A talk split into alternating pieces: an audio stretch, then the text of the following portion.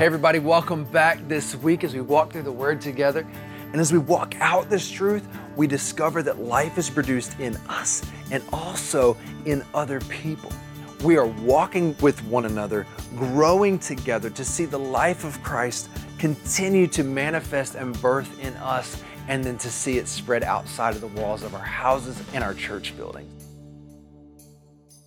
Would you ask God to speak to you right where you are? I know, man, I walk in here some days, I'm like, God, I need you to speak to me just special today.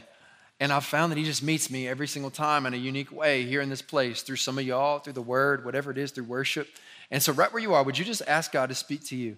Uh, what, do you what do you need from Him? Tell Him. Tell Him your heart. Be honest with Him. He sees more than, more than I think we see of ourselves. So, tell Him what's on your heart and maybe ask Him to reshape what's needing reshaped move where it's needed moved.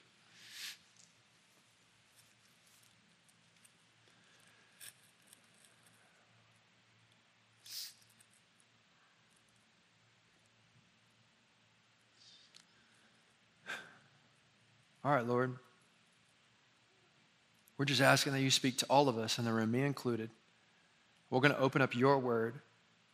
And Father, I, as I open my mouth, God, I pray that it would be just your words.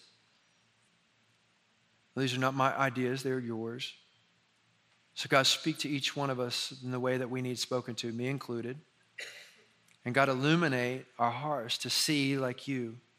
God, give us boldness to move in ways maybe we've never moved in all of our life. And Lord, I pray for victory. That's the word on, on my heart that you place on my heart, God, for victory in our life today that we would see a great battle won in Jesus' name. Amen. Hey, if you got your Bible, to be in Romans 12. And uh, I'll tell you how I got here in Romans 12, because we're going to start in verse 14, and then we're going to go to verse 21. But um, as I was thinking about Father's Day, I, I think, I think, I'm going to project for a second. I feel like every dad in the room loves a good fight. Not a fight, listen, not, not with the wives. No, no, no, no. Not with the kids. But we love a good fight. Whether you want to be, you're going to be in a fight. Some of us like to be in a fight. That's okay. Some of us like to watch a fight. Or maybe it's not just like a boxing match, UFC fight, but maybe it's like a competition fight, a struggle and a victory and a defeat. Maybe you like a football game. That's the same thing, a fight. Maybe you like soccer, baseball, whatever it is, golf. I like to see the struggle and a victory. I like to see somebody overcome the odds. And so today, I want to talk about this victory that each one of us can have. Here's going to be another preface. The past, like, I don't know, I feel like since COVID, every conversation, not every, many conversations I have with a lot of people, they say, it just feels like evil is winning, darkness is getting darker. Now, Jesus said things are going to get more and more tough, okay? I get it. But in Romans 12, we're giving a plan for how we are to overcome evil, how evil can actually be overcome. And that's what I want to look at that passage today. So, if you got your scripture, we're going to turn to Romans 12, start in verse 14, go to 21, and then we'll go from there, okay? We good? Let's do this. Are we ready for the word? I'm ready. Let's go. Yes, come on. And listen, as I as I share today, if I'm just gonna say it like, if you think that was awesome, you can be like, yes, I agree. If you think that's not, you can stand up and say, hold up. I need some clarification on that, okay? I don't even care. Like, we can have a conversation. We're totally fine with that here, okay? So, Romans 12, verse 14. It says, Bless those who persecute you, bless and do not curse them. Rejoice with those who rejoice, and weep with those who weep. Live in harmony with one another. Do not be haughty, but associate with lowly. Never be wise in your own sight. Repay no one evil for evil, but give thought to do what is honorable in the sight of all. If possible, so far as it depends upon you, live peaceably with all. Beloved, Never avenge yourselves, but leave it to the wrath of God. For it is written, Vengeance is mine. I will repay, says the Lord. And does that give anybody comfort in the room today? Just feel like you need to repay somebody and you hear these words like God's like, yo, I got it. Okay, God. Yeah, you better. To the contrary, listen to this though. Instead, this is the total opposite. If your enemy is hungry, feed him. If he is thirsty, give him something to drink. For by doing so, you will heap burning coals on his head. Do not be overcome by evil, but overcome evil with good. Whoa. I feel like a lot of times we read a passage like this and it's almost like so lofty and profound, like so beyond we're like that's impossible. So like I just admire it from afar. Anybody, you know what I mean? You look at that and you're like, great. I don't know, show of hands, but as I read this, I was like, you know what I don't do every day? Think about, man, when I wake up, I'm about to go to work and see evil overcome, and I'm gonna see good triumph. And here's how I'm gonna do it I'm gonna bless the heck out of everybody in my life. I'm just not waking up thinking that. Anybody? Because I've, I know this verse, read it a million times, but it's almost so far out there, I'm just like, let it be, you know, whatever. But that is not exactly what this is talking about. You know, most world religions will tell you some code of morality. And we talked about this last week through the story of Nicodemus that the gospel is far from morality because we look at a guy's life who was absolutely moral, amazing, and yet Jesus tells him, hey, you need to start over, and everything you've done doesn't matter. You got to be born again. So, this whole thing isn't about morality. But Jesus, when you think about it, really goes beyond and outside all of the other religions when he says, hey, what happens when somebody breaks the code of morality we have? What happens? What are you to do? Exact repayment? Oh, turn the other cheek and do nothing. No. He says, we're going to step in and bless the people who hurt us, who are evil toward us. We're going to bless them in many ways. We will bless and we will not curse. Y'all, that is radical teaching. Bizarre on many fronts. But I think oftentimes, as well as this being kind of out there and a lofty goal, it's also really confused. This passage is confused. When we read it, and so today I want to unpack this a little bit and help us not be confused by this because Jesus' words are mirrored by Paul right here. And he says the very same don't repay evil, but overcome evil with good. So today, here's what I want to do I want to talk about what, what it is, how, and why. And today I want to talk about what it is to overcome evil with good and how we can see and experience victory today. That's what I want to talk about, okay? So if you think that evil is triumphing today, and maybe it feels like it's triumphing in your life, we want to look at this passage and get gain wisdom and understanding of how we're to move in these days. All right, so first, what? But before I say what, let's talk about what it's not. What is this not? The word overcome does not mean something passive. Now, a lot of times when we read this or we hear the words of Jesus, that like somebody strikes you on the cheek, you are to turn the other cheek, and it's this passive move where we end up doing nothing. We stuff our emotions and we stuff our feelings and we just take it because it's what we good people do. We're nice, you know? That's not what this is really talking about. This is talking about something far different. Um, the, the word um, the word overcome is actually a military word and actually it's like a violent word of, of triumphing and winning a victory like to step in offensively and move powerfully so what we're encouraged to do is to step in and overcome evil by doing what is good and as we do we're going to burn or pour burning coals on someone's head. That is a move of power, is it not?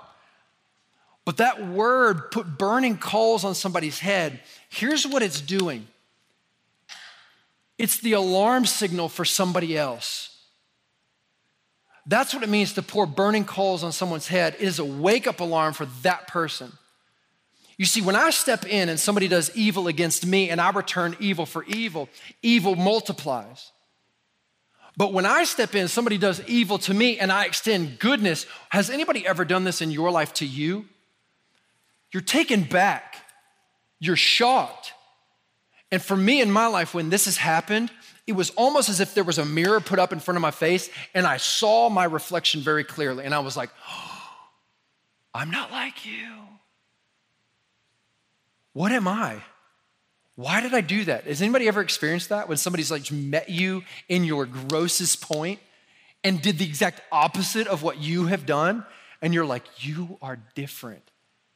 And it hurt me deeper than, than anything's ever hurt, and it moved me more than I've ever been moved. But when it says to put burning coals on somebody's head, it is the alarm signal for them to wake up. And here's the beautiful thing if you meet evil with good and they wake up, then they can wake up and be transformed and change and move in the same direction and see evil overcome through their life as well. So today, we want to talk about what it is to overcome evil. And so, what is it not? It is not passive.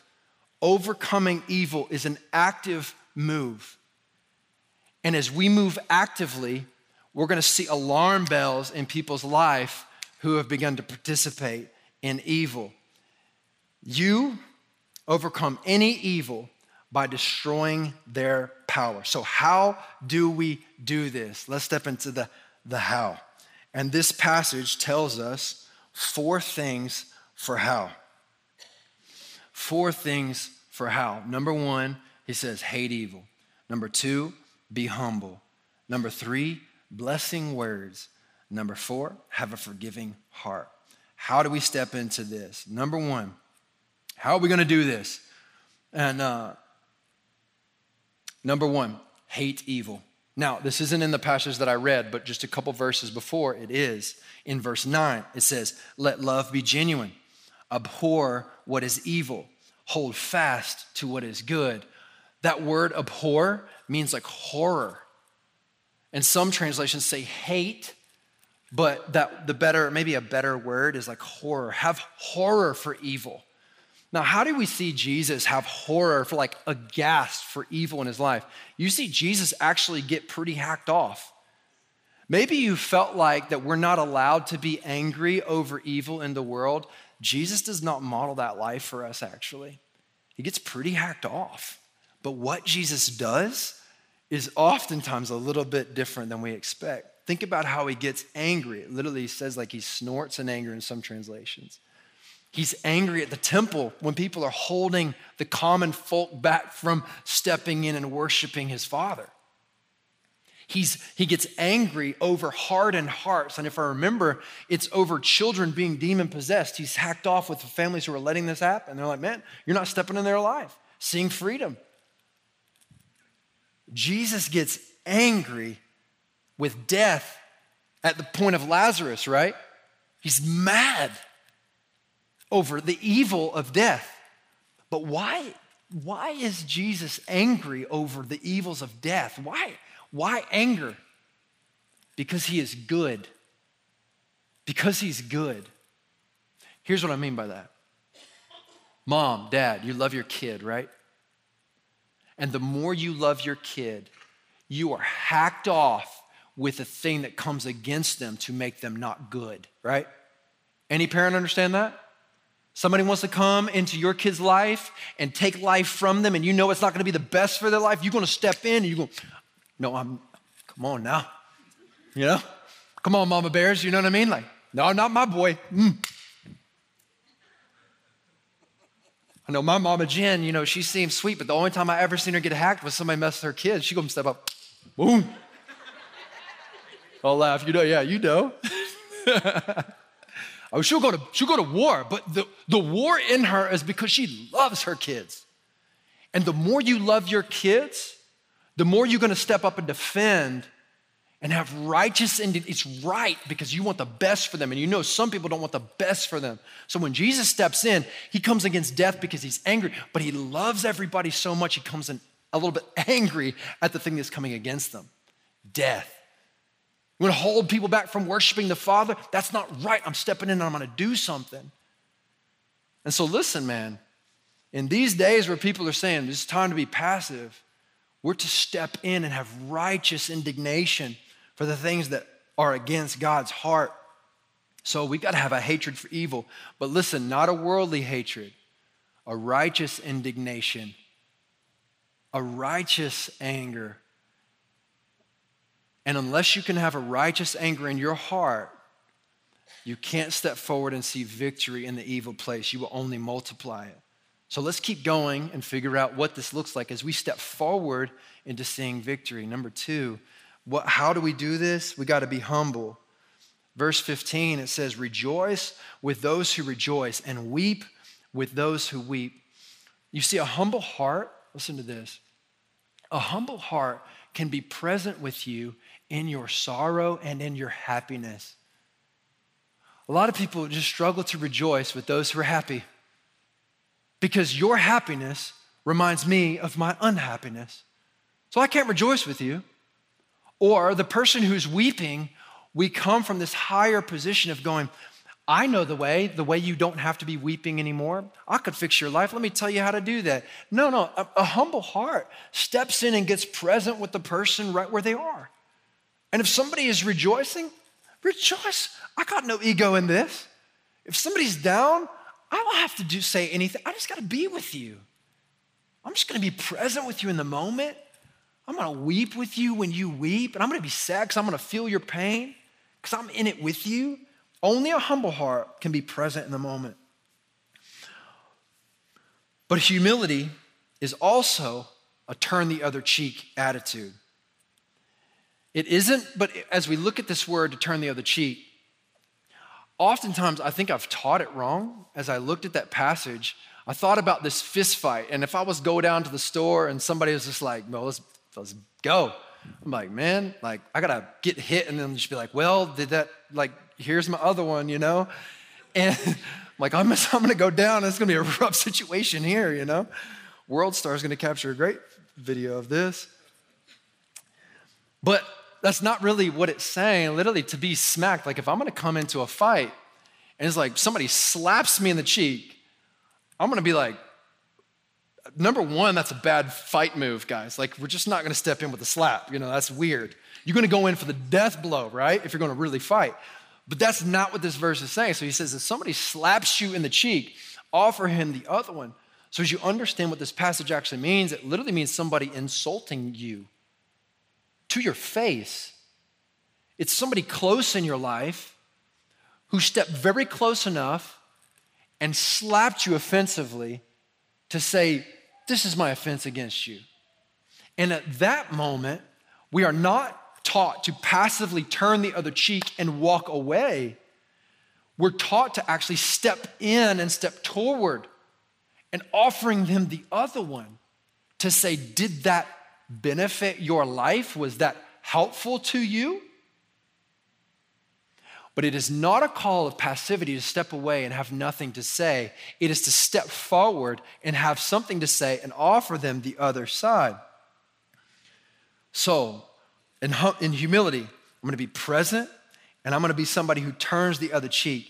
And as we turn the other cheek, here's what we're saying to the person in our life who slapped us I'm here to stay and I want to reestablish a relationship. Come on now. Anybody been slapped?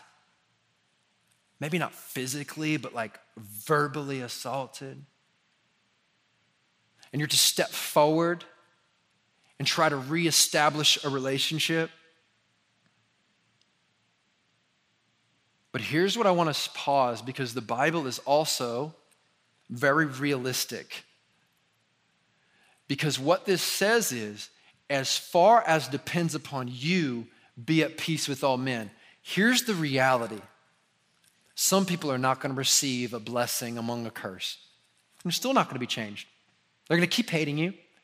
And so, what the Bible allows us to do, we're gonna step forward, offer the other cheek, but if some people don't step in with peace about you, look, you've done all you can. You offered yourself up, you stepped to reestablish a relationship, and you got rejected. The Bible at that point says, as far as it depends upon you, be at peace with all men. Now, if they come back and wanna make right, we also know the battle here, ego can step in now. Because I tried a bunch of times, and oh, now on your time, right? Oh, now you're gonna come back and be okay with everything.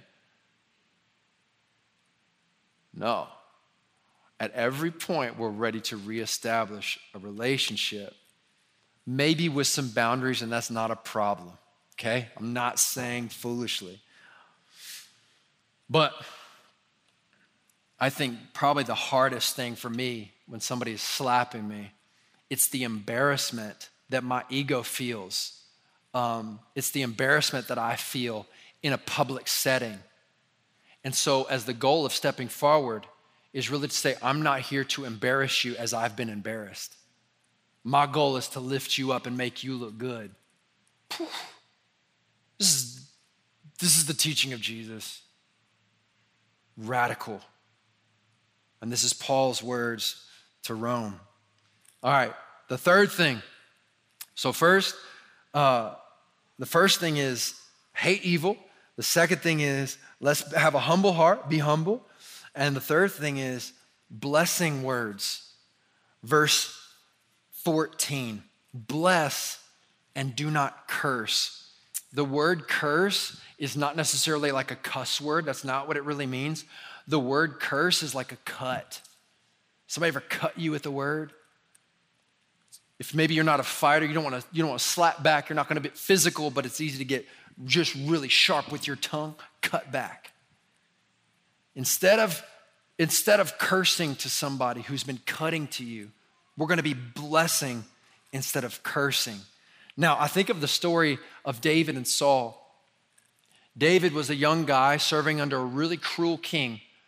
If you've read the story, you know that David man, served this guy faithfully, showed up to work every day, early, there on every single call. And yet, this old man is throwing a spear at this young guy, running him out of town, sharing rumors about him.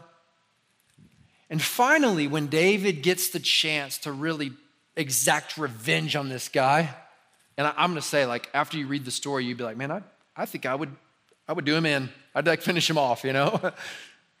this many times? No way. But David shows up and he cuts a little piece off of his garment. And he meets Saul. He doesn't run away. He meets Saul in the danger says, Hey, Saul, I had the opportunity. And I'm going to tell you the truth. I had the opportunity to do something that you've done to me, and I chose not to. Because here's what I want to affirm about you He affirms the truth. And a word of blessing is the truth and an affirmation to lift higher. So when we use our words to be a blessing to somebody, we're affirming the truth about them. Here's what David said Saul, you are God's anointed king, and I will not come against God because I know who you are. What does the word say that we are? We are made in the very image of likeness of God. Every man, every woman, whether they know it or not, they are made in the image of God. So, why I will not come against you? Because you are made in the image of my God who loves you so much. And if he loves you and died for you, I'm willing to do the same because he did it for me. I'm here for you.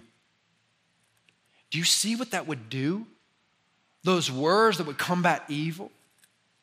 Oh, the alarm bells are ringing on some of our hearts now. The fourth thing, the fourth thing, and man, I think this is one of the hardest things, the fourth thing that this passage tells us, is to have a forgiving heart. Have a forgiving heart. So, number one, hate evil. Two, let's be humble. Three, blessing words. Four, have a forgiving heart. What is a forgiving heart? Um, forgiveness is a payment thing. Do you remember like a few weeks ago, for weeks in a row, I had the scale up here? Forgiveness is a payment thing. So, what do we do when the scales of our relationship are out of balance? The temptation is to exact a debt and bring those things back to balance. What this passage is inviting us into is to get your hand off the scale of exacting debts. Surrender the exaction of debt to the judge who's wise enough to judge the people in their life. We are not wise enough to exact debts. I don't know, and I don't have the view that God has.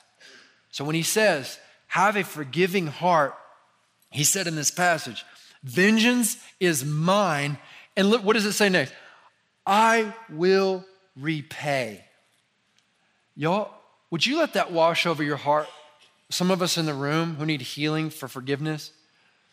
What if you just surrendered that debt up to God and let Him deal with it? Let's let Him be the perfect judge. Because here's what I have often in my life somebody will come to me and they'll be like, man, so and so did this. And I mean, their story, I've heard horrific things, terrible things. And, and you know, I, I have to tell them every single time hey, listen, until you let that thing go, that person has a power in your life and an authority that you have allowed them to hold and have. You must let go in order for you to get free from them. You think you have something on them? No, they have something on you. Let it go so you can be free. Do you need freedom today? Let God be the one who exacts the debt.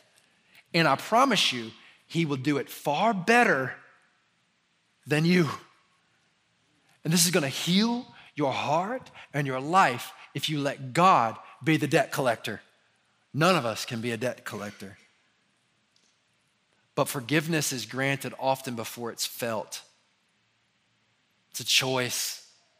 It doesn't feel good to sometimes forgive because my ego has been too wounded. But God, often, when we take that step of faith, God meets us right where we are. All right, you say, but Jay, look, and we're coming to the end, we're wrapping things up. So if the band, y'all, y'all can come up, y'all are here.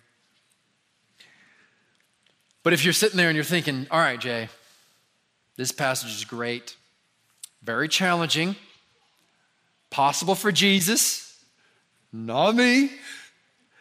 Good luck, Jesus. And I'll praise him for doing it, okay? But the reality, the reality is, this is possible through his power that's available to each one of us in the room. And I want to look at a, a, a person named Stephen. Because Stephen is the church's very first martyr. And Stephen steps forward when everyone is persecuting him. They're about to kill him, and he steps forward boldly, telling the Israelites who they really are and what they're really called to. And as those stones begin to throw, the man who wrote this passage I'm reading is standing there. It says that his garments were the garments were placed at his feet. He's the witness. And when you just talk about burning coals, I believe that like Paul is telling us, yo, I experienced this moment where burning coals are put in my head. The mirror is placed up before me, and I go, this guy was different because here's what Stephen stepped up and said Father, forgive these people. They don't know what they're doing. I put my life there. I started thinking about Stephen for a second. I'm like, can you imagine, y'all? As you step forward in the face of evil, man, I'm thinking about my family. What's my family gonna do? What's my kids gonna do? What's the church gonna do? What will people do? What will my friends do without me? Man, I like, how am my family gonna survive? But what's on Stephen's mind doesn't even make sense in the moment. He steps forward and he's like, man, I'm I'm only concerned about these people who are killing me right now. And so I'm going to give to them what my Savior gave to me. Father, forgive them. I don't even get what they're doing, they don't even know. And a young Saul or Paul stands there and watches upon this moment. Why the heck would we step in and even care to do that? I believe it's found in verse 1 of Romans 12. And the NIV translation says, Therefore, I urge you, brothers and sisters, listen to this, in view of God's mercy, offer your bodies as a living sacrifice, holy and pleasing to God. This is your true and proper worship.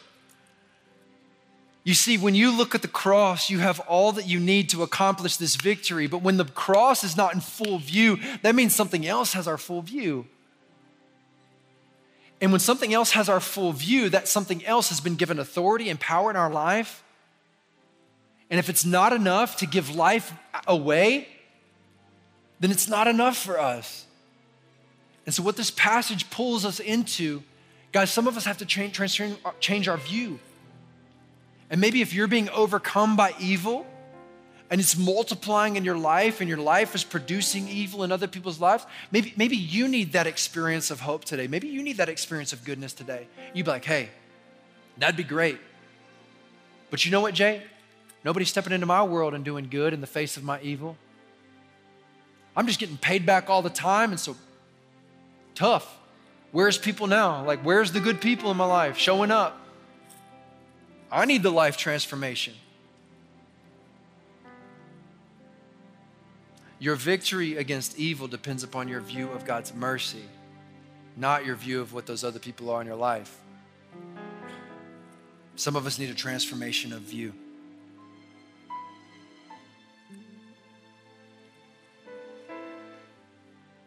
I'm going to ask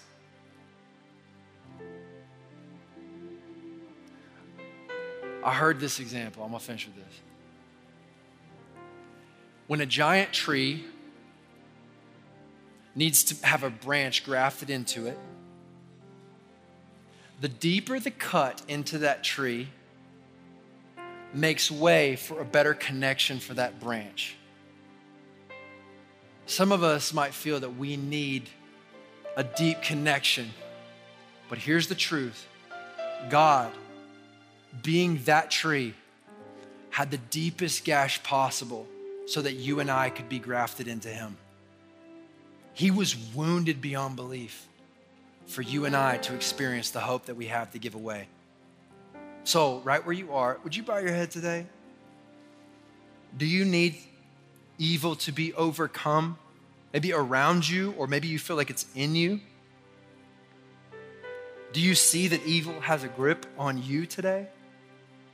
and no one's stepping in,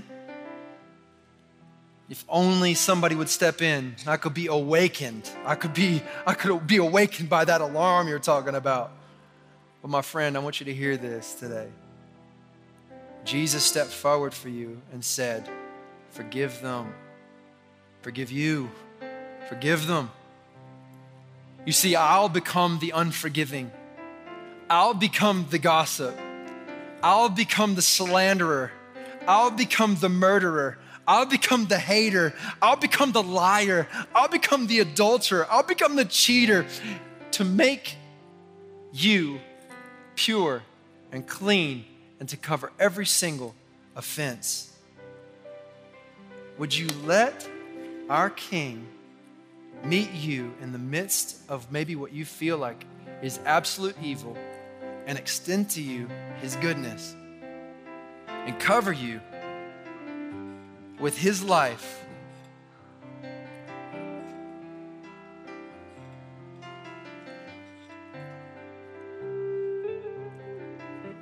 Father, I thank you for your truth today. And I thank you that our lives are, you've offered to cover us, God, to meet us in our evil and not extend evil upon us, but give us good instead. Lord, thank you for loving us.